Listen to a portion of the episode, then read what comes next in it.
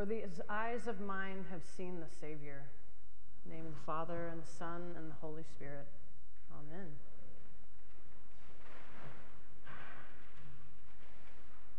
Happy Candlemas, everyone. So, Candlemas, or the presentation of our Lord, is celebrated 40 days after Christmas. It coincides with the winter cross quarter which is mid, the midway point of winter. So today's also Groundhog Day. Did he see a shadow? Did he? Okay. When, what does that mean? We have more? Six more weeks? Okay. So all these things are happening. But it's, it's where the days grow longer and we have more light, right? And so theologically, too, for us, this is the same thing that's happening in this season. We bless the candles tonight to honor and behold that Christ, our Savior, is the light of the world. We can also think of Candlemas as a continuation of Epiphany, like the Magi following the light of Christ in the sky and knowing it would lead them to the Messiah. So do Simeon and the prophet Anna. And by the way, the song of Simeon, you guys, that was fantastic. Did that not get in your bones earlier? And the organ? I got in my feelings. That was beautiful. So beautiful. So they see Jesus as the child, and they immediately know that they've seen their salvation, that this is God with us, the light of the world, and the redemption of the people of Israel. Now, I want to lift up from this passage, in particular, the prophet Anna and how she helps us see Christ as the light of the world and the fulfillment of Israel in our salvation history. Now, I don't know if many of y'all were here two weeks ago during the 9 a.m. service. Little Tatum, little eight year old Tatum, when I was giving the children's sermon, shot up her hand and said, I have a question and she wanted to know. I was talking about discipleship and what the disciples were and everything, and she asked me, why weren't there any girl disciples? Remember that? It was shocking and horrifying and, and awesome all at the same time.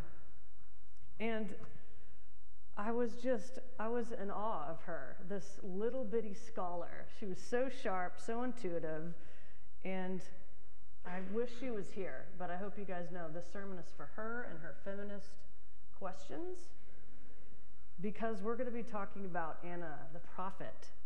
The Bible names a woman prophet, right? There were female prophets, y'all. It's in the Bible, okay?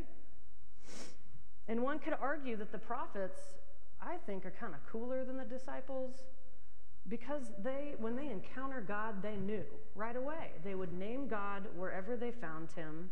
And the disciples, it took them a minute. You know, they were kind of sleeping sometimes or just not really sure.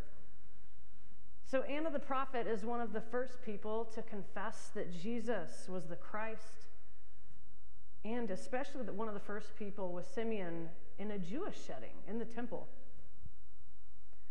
So, a little background on Anna and her connection to this whole story. She's the daughter of Phanuel of the tribe of Asher. This is what Luke tells us. So, the name Anna is sometimes translated to Hannah, and it connects her to the other famous Hannah of the Old Testament, where she presents her son Samuel in the temple to God. Samuel would go on to lead Israel as Jesus now will lead Israel and the rest of the world to salvation. Her father's name was Phanuel, which literally means face of God.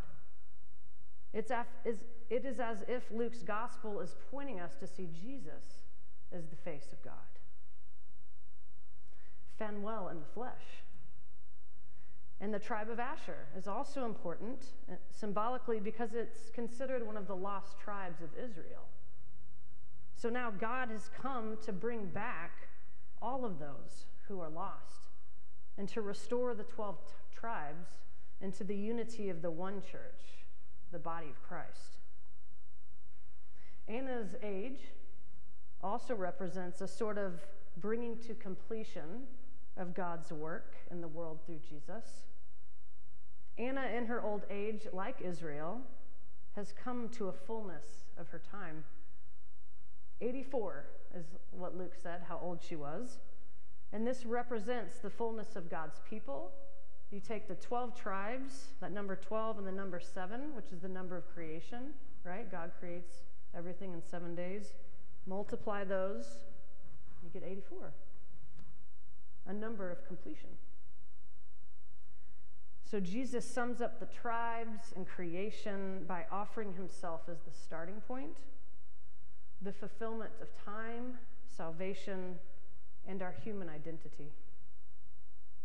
Because Jesus is our genealogy and our source of true familial ties. Luke's particular description of the prophet Anna helps us point to Christ, as we've seen, in a myriad of ways. And like any good prophet of the Bible, Anna is devout. She's disciplined in prayer. She is faithful to her practices of honoring God in the temple. And when she knows she's encountered God, she names him decisively. She's a woman of humility and a woman of boldness. The text also tells us that she was a widow for quite some time, meaning she wasn't attached to any man. She served God as a single woman. So, to all my single sisters out here, God can use us too in big ways.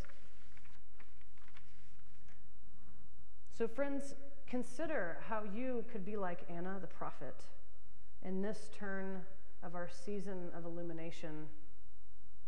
I wonder if you could name Christ's light in your world when you encounter him. I know this week I have seen Christ all around. From our siblings in Christ staying with us this week, who are made in the image of God, to the many of groups who have helped helped us shelter and feed and clothe and connect our friends to resources. Christ is right here, friends. You are the light of Christ, St. Paul's, and how you show up for the most vulnerable amongst us.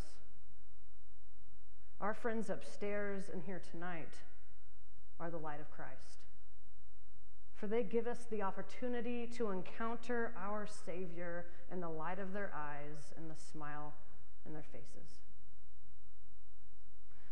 I pray in your encounters you would see Christ and name him because the light of the world is.